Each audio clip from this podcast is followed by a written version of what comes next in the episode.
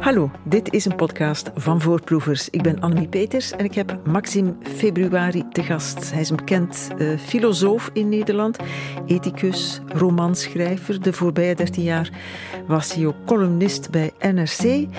En zijn jongste boek leest als een waarschuwing, als een oh, pas op, denk even na, als je zomaar alles accepteert wat de technologie van jou tegenwoordig aan het overnemen is.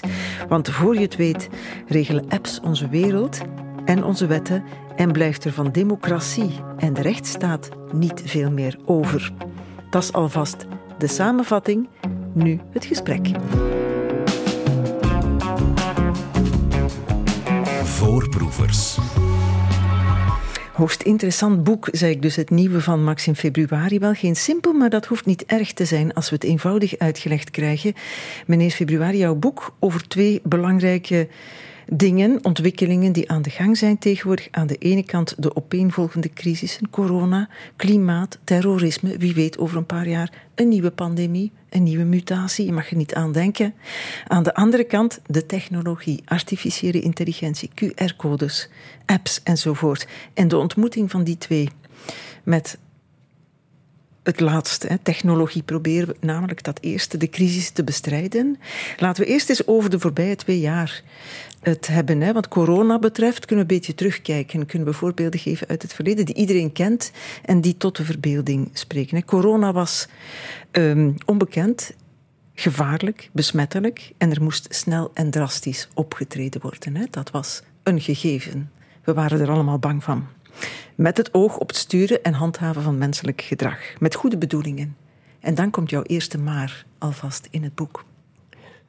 Ja, er werd heel snel gegrepen naar een app. En uh, er werd eigenlijk heel weinig over nagedacht waar zo'n app aan moet voldoen. Ik kan me in Nederland herinneren dat er een werd uitgeschreven. Je mocht, je mocht een app ontwikkelen en dan mocht je die aanbieden aan de overheid. En er was een bedrijfje, kan ik me herinneren, in het NOS-journaal, uh, het avondjournaal. Die zei, ja, we waren toch iets aan het doen met bierbestellingen voor de horeca. Maar onze uh, café is dicht. Dus toen dachten we, weet je wat, dan, dan doen we geen bierbestellingsapp... maar dan maken we wel een corona-app. Dat was ongeveer het niveau waarop er werd aanbesteed. En dat was de app waarmee je toegang kreeg, al dan niet toegang kreeg? Nee, dit was nog de besmettingsopsporings. Dan kon je aan elkaar doorgeven of je besmet was. En toen hebben heel veel juristen gezegd en, en, en privacyorganisaties en allerlei soorten mensenrechtenorganisaties, grondrechten, uh, van ja, zo kun je dat niet doen. Daar moet je echt serieus naar kijken. En dat heeft ook geholpen. Dus dan is er iets serieuzer over apps nagedacht. Vervolgens kwam er een app waarmee je toegang kreeg tot een gebouw. Uh, omdat je daarmee kon laten zien dat je gevaccineerd was. Um, en daar zijn juristen ook wat huiverig over geworden. Omdat je zegt, eigenlijk is dit een hele andere manier van um, van je identificeren en van uh, regels afdwingen dan vroeger met zo'n. zo'n uh, wij hadden in Nederland een geel vaccinatieboekje. Ik heb begrepen dat in Vlaanderen een roze vaccinatieboekje Ik weet het al niet meer. en daarmee kun je gewoon, daar staat het op schrift en dan kun je uh, het aan iemand laten zien. Maar met zo'n app heb je niet meer te maken met een iemand aan wie je dat laat zien. Maar je zit in je telefoon en dan gaat de deur al dan niet open of dicht. Dat is waar. Dus het is een veel dwingende manier van uh, regels afdwingen.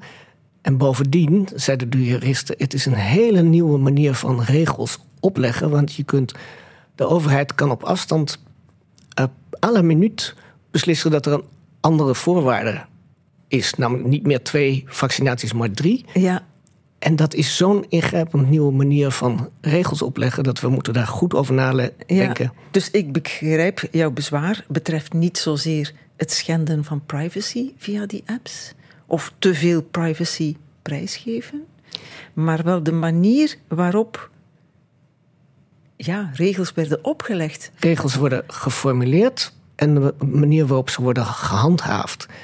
En dat klinkt misschien op zich niet zo heel erg belangrijk, maar dat is het wel, want dit was een app die al lang weer verdwenen is en we zijn hem allemaal weer vergeten en we weten niet eens of we hem nog wel op onze telefoon hebben.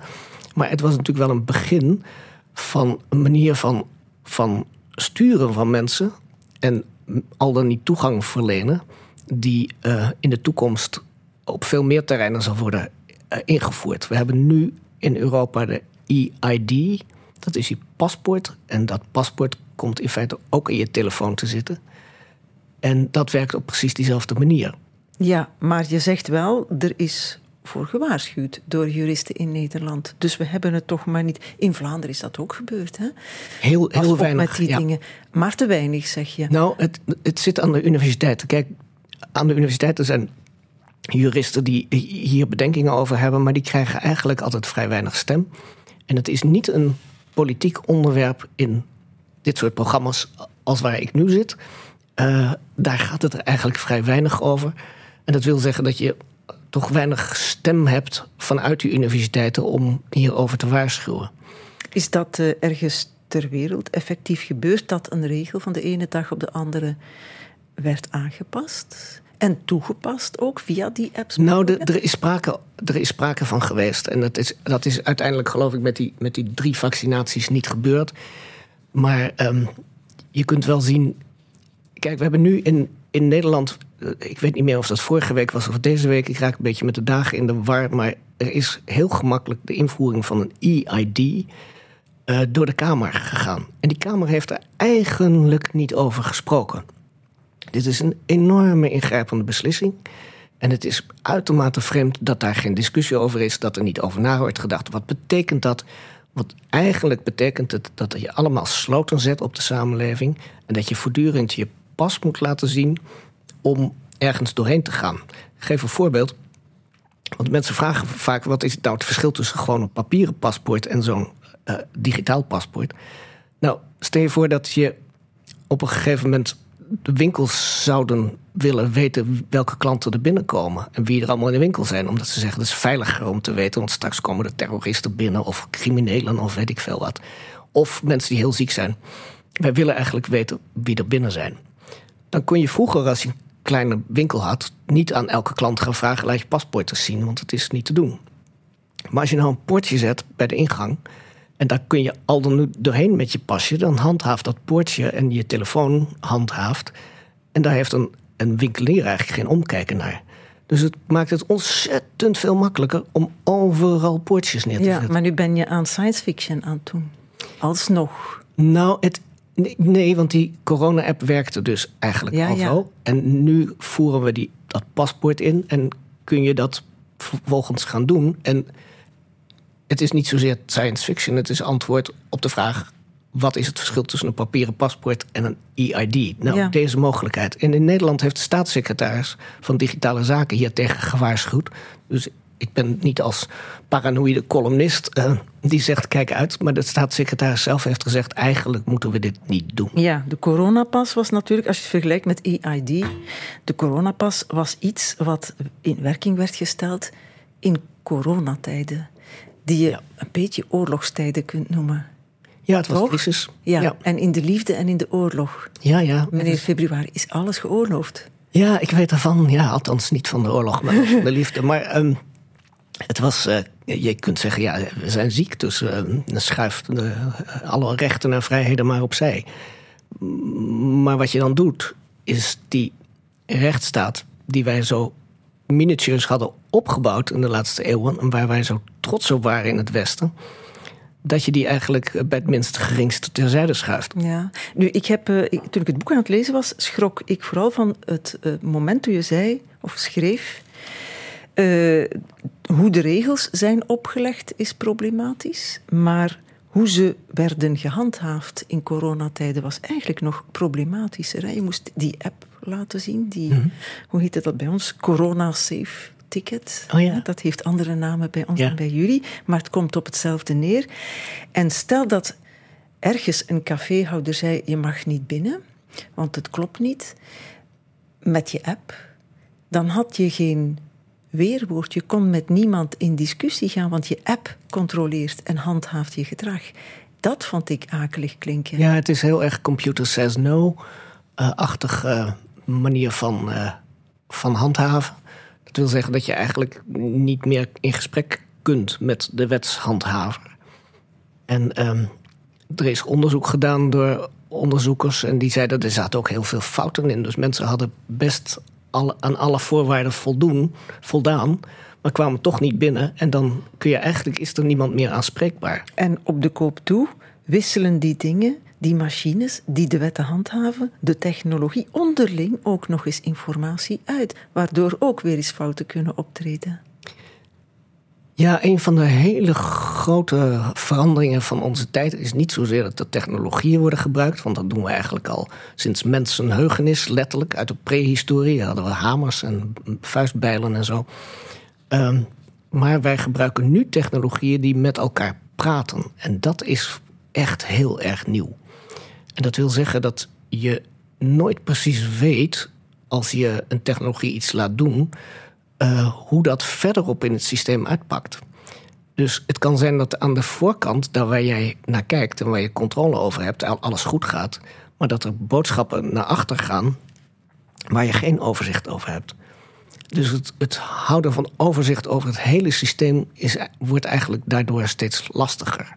Ja, waardoor je ja, helemaal nergens meer kan aanklagen wat er fout gaat. Natuurlijk. Ja, ik heb een voorbeeld gegeven van een, van een vliegtuigongeluk waar ik ooit bij betrokken ben geweest. Het, het onderzoek ernaar.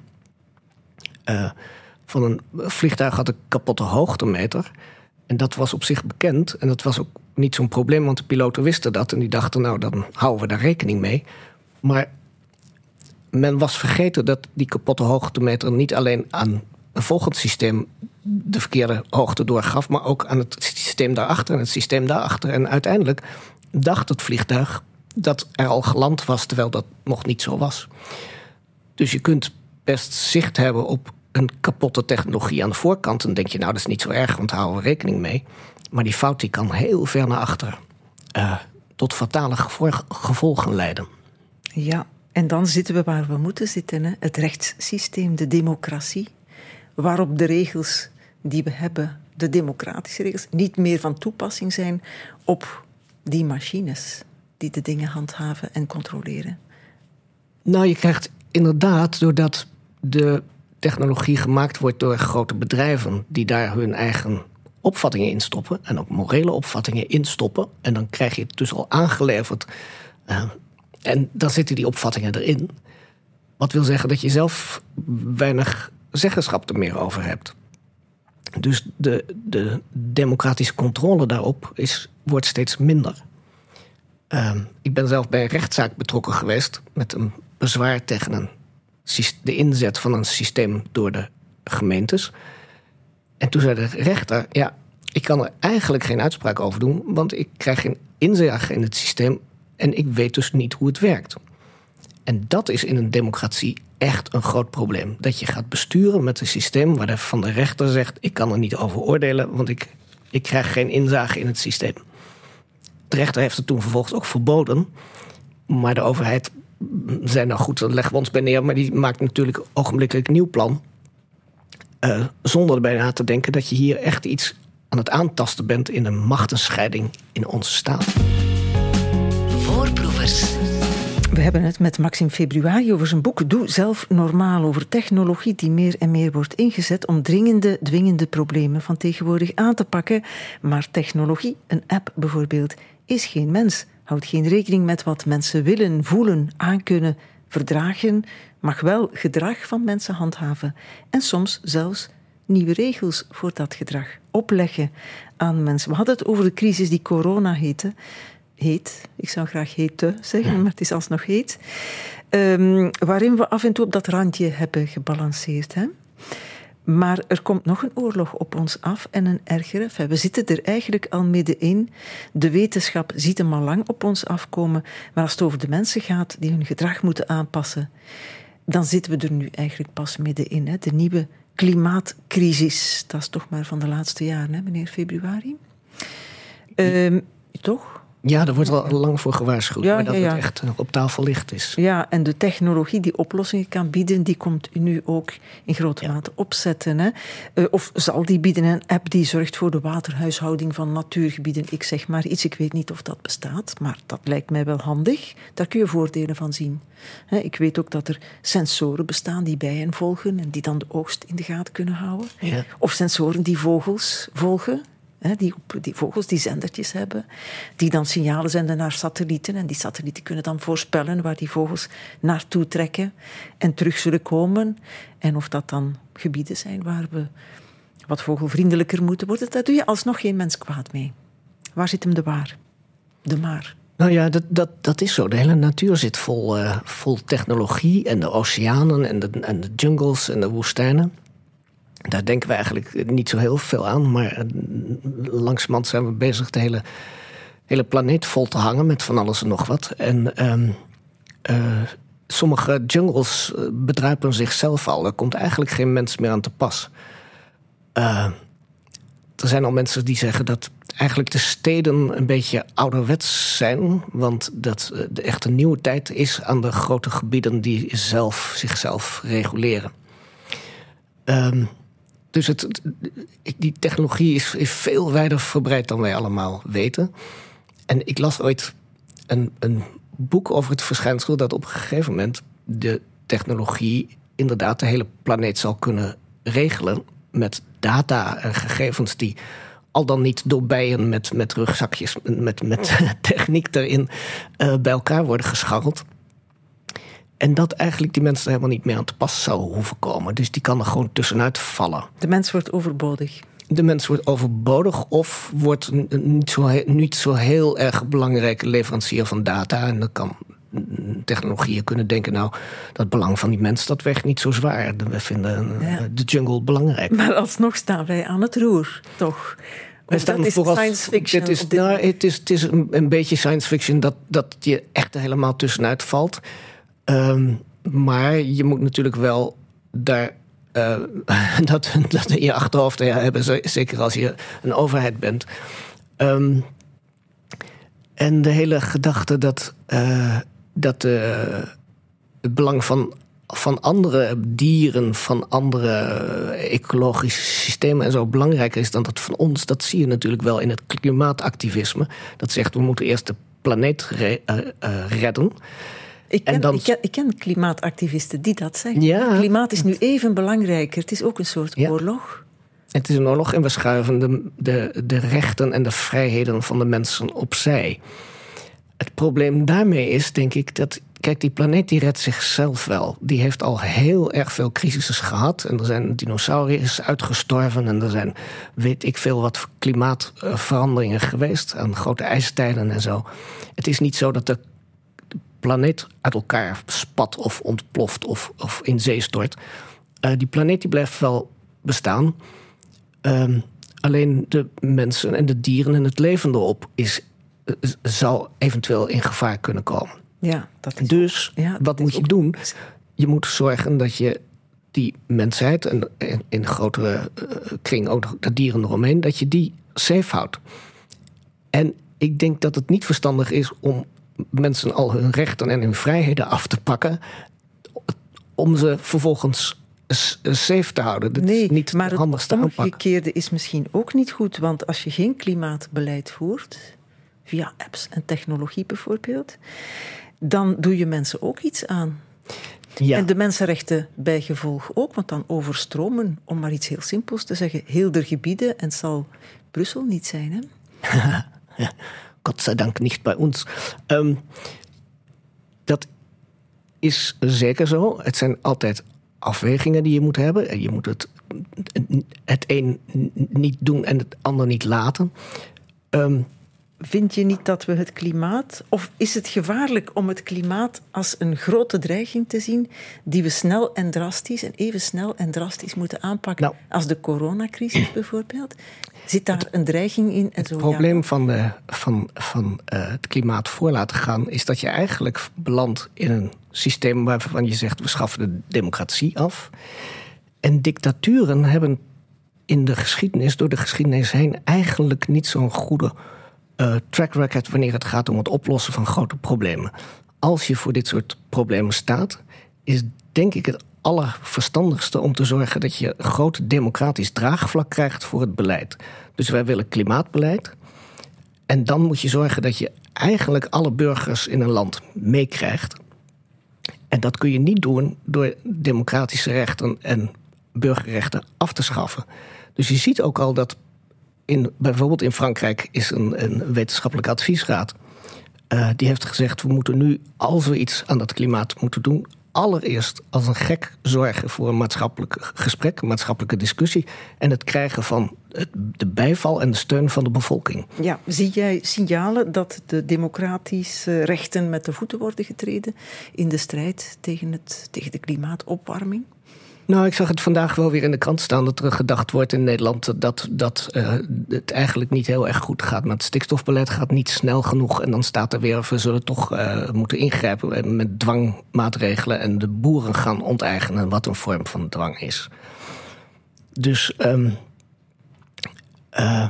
je, je ziet dat echt heel duidelijk voortschuiven en het, het, het zoeken naar draagvlak en uh, een democratisch gesprek is in heel veel instituties van de staat op het moment het gesprek van de dag. Uh, je ziet op heel veel vlakken, niet alleen op klimaat, maar ook bijvoorbeeld geopolitiek, de oorlogen die er op het moment zijn.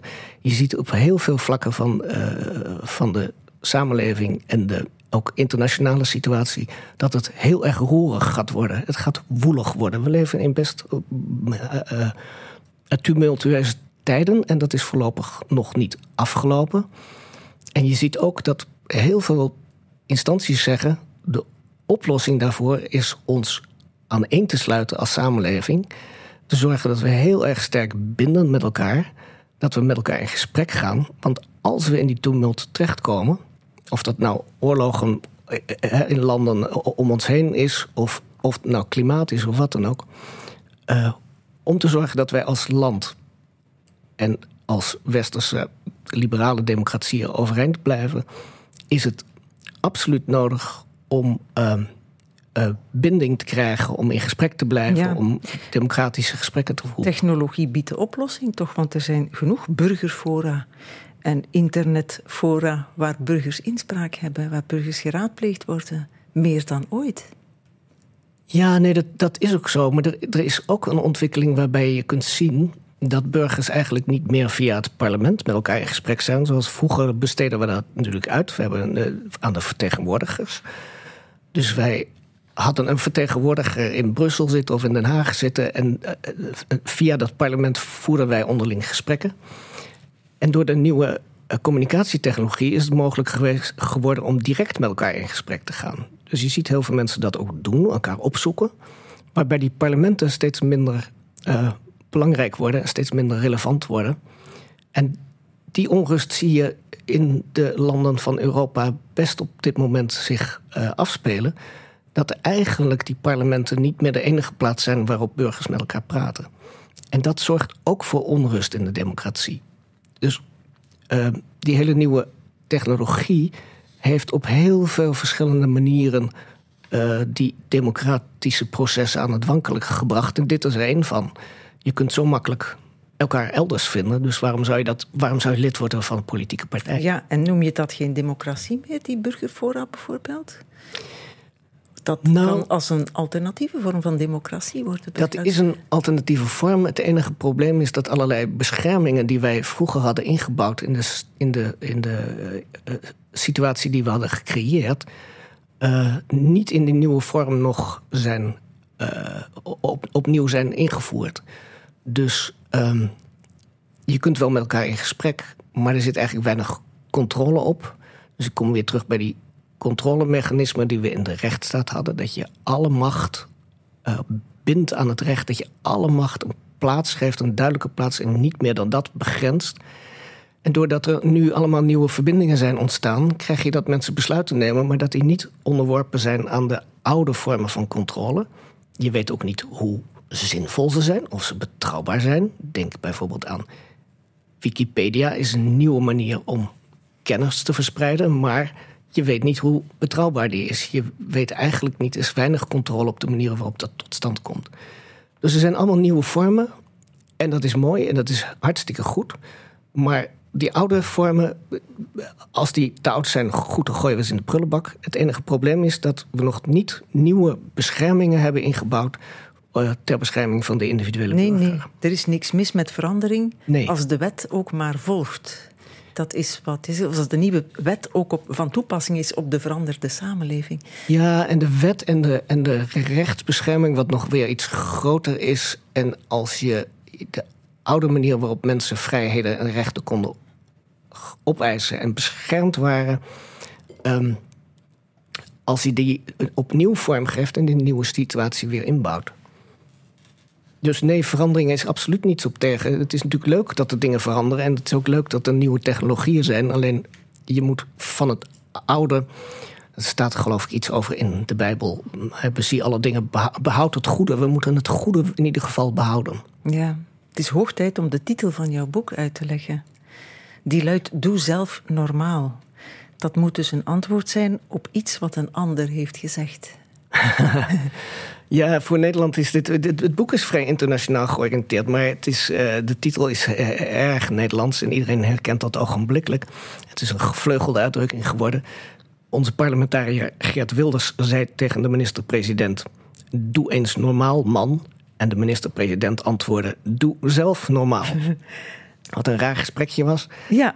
En um, daar kun je heel lang over nadenken. Ja, je noemt dat de meest fascinerende dialoog uit de filosofiegeschiedenis. Het is heel ingewikkeld, want je kunt, je kunt niet in je eentje normaal doen.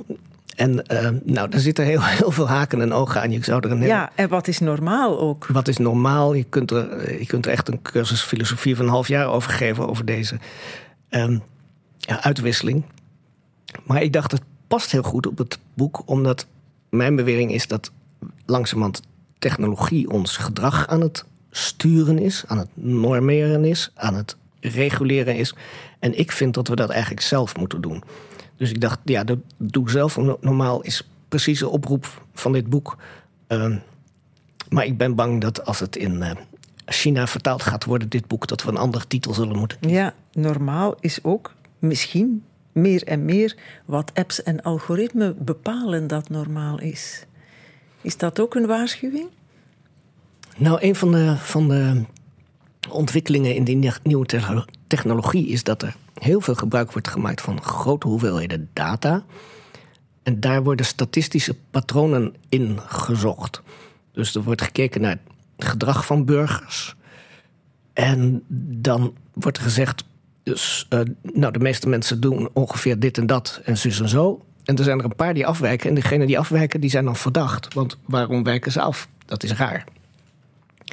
Dus je gaat ergens mensen naar het midden toe sturen.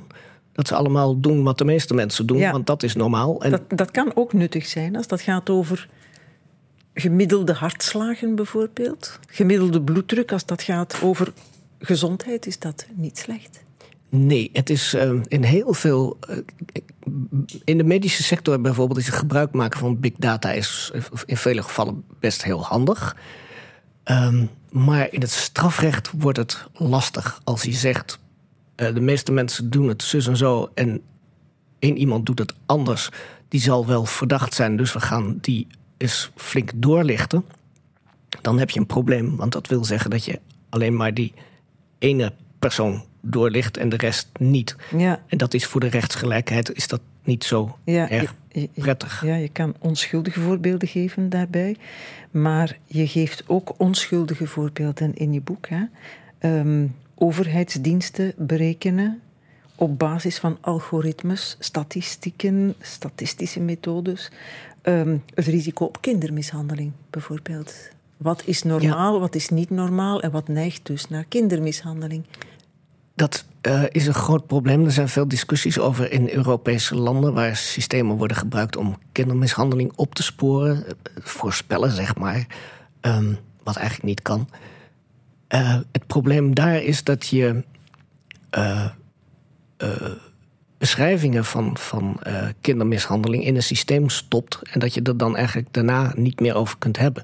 Kijk, als kinderen slechte schoenen aan hebben en een kindhulpverlener komt daar langs en die, die noteert dat, dan kunnen collega's zeggen: ja, maar misschien is het gezin wel heel arm en is er niks aan de hand en is het heel gezellig gezin en wordt het kind goed verzorgd. Dus je kunt met elkaar daarover praten. Maar als je in een systeem stopt, uh, slechte schoenen met gaten is kindermishandeling, dan ben je eigenlijk je gesprek kwijt over zo'n begrip. Dus het wordt heel gauw rigide. Ehm, en het wordt heel gauw dat als er een paar alarmbellen afgaan over jouw gedrag, je gezin, je huis, uh, dat je onder verdenking komt te staan. En onder verdenking staan van iets vervelends, kindermishandeling, belastingfraude, sociale uitkeringsfraude, is gewoon echt heel erg vervelend. En zo'n data, zo'n algoritmes maken ook fouten natuurlijk. Hè. Je geeft grappige voorbeelden, bijvoorbeeld volgens de berekeningen van data. Loop je meer kans in een zwembad te verdrinken hm. in een jaar waarin een film met Nicolas Cage uitkomt, dan in een jaar zonder Nicolas Cage. ja, dat is. Kijk, um, computers, het heet allemaal wel kunstmatige intelligentie, maar het is natuurlijk niet echt intelligent, want uh, computers weten niets over de wereld. Dus die weten ook niet of dit een zinnig verband is wat jij uit je statistieken haalt. Die denken, nou, je verdrinkt vaker als in een zwembad als, als er een film in een jaar waar een film is met Nicolas Cage. Dat zal dan wel. En wij als mensen denken, ja, wat heeft dat nou met elkaar te maken? Wat interesseert ons dat nou? Dus een onzinnig verband gooien wij eigenlijk wel al meteen in ons hoofd uh, eruit. Uh, een computer doet dat niet. Dus statistici... ziet de onzin niet van het verband. Natuurlijk. Ziet de onzin niet van het verband. Dus statistici gebruiken dit soort voorbeelden heel vaak om te laten zien: luister eens, wat wij doen is wel heel interessant. Je kunt voor sommige dingen gebruiken, maar niet voor alles. Nee, nee, en het zijn goede dingen om over na te denken. Je begint na te denken. Jouw boek is eigenlijk één groot pleidooi voor mensen van vlees en bloed, toch ook? Hè? Ik, um, in rechtszalen, in cafés, in parlementen, mensen die kunnen argumenteren, met elkaar praten. Zo, zo begrijp ik het toch. En om dat te illustreren, staat er ook een prachtvoorbeeld in jouw boek van Karel van het Reven. Ja. Die ooit over verzetsmensen schreef die in de Tweede Wereldoorlog een lid van de SS uit de weg wilde ruimen, omdat die mensen had verraden. En dan gaat hij zo verder. Ze wilden hem vermoorden, maar waren er niet helemaal zeker van of je zoiets wel kon doen. Ze wenden zich om raad tot een pastoor en legden hem het morele probleem: mag men een SS'er vermoorden voor? Het antwoord van de pastoor is mij altijd bijgebleven. Hij zei: Eigenlijk niet. Prachtig, hè? Ja, dat is, dat is, het zegt heel veel, dit voorbeeld. Ja, ja. het zegt alles. Het is, ja, daar wou ik mee eindigen. Dat woord eindelijk, daar draait alles om. Ja, ja dat wordt eigenlijk, dat eigenlijk is waar, waar, ik, ja. waar, waar, wij als mensen, als morele gemeenschap al eeuwen met elkaar over in gesprek zijn. Ja. ja. Computers kunnen helpen, maar, maar, ze moeten van mensen te horen krijgen hoe ze dat moeten doen. Computers kunnen niet uitleggen wat dat betekent. Dat je eigenlijk iemand niet mag vermoorden. En die regel kun je ook niet in een computer stoppen en hem vervolgens laten handhaven. Beseffen is één natuurlijk, hè? maar kun je je als burger distancieren van wat er allemaal aan de gang is, zoals je het beschrijft in je boek? Nee, we zullen nu echt. Uh, we begonnen er eigenlijk mee om te zeggen: niemand heeft hier zin in, want het klinkt altijd heel technisch. Ja. Uh, maar over die, die huivers zal iedereen zich moeten heen zetten. Ten eerste moeten we zorgen dat in de overheden en bedrijven en overal veel deskundigheid zit op dit gebied. Maar de burgers moeten zelf langzamerhand echt van politieke partijen gaan vragen dat die hier iets aan doen, dat die er toezicht op houden. Wij moeten als burgers opdrachten gaan geven aan bedrijven die het spul maken. Wij moeten echt, en daarom heet het boek ook Doe zelf normaal. Je, moet, je, je zult zelf aan de gang moeten met uh, dit onderwerp. En uh, je een beetje gaan informeren. Dan hoef je geen informatica te gaan studeren. Maar je moet wel snappen wat de vragen zijn en wat de problemen zijn. Ja, en wat er te eisen valt en wat van de, de politiek ook. Hè. Doe zelf normaal heet het boek van Maxim Februari, uitgegeven bij Prometheus. Je kan het alleen kopen via de app. Nee, dat is niet. Voorproevers. Dit was een podcast van Voorproevers. De hele reeks zit op VRT Max. Voorproevers.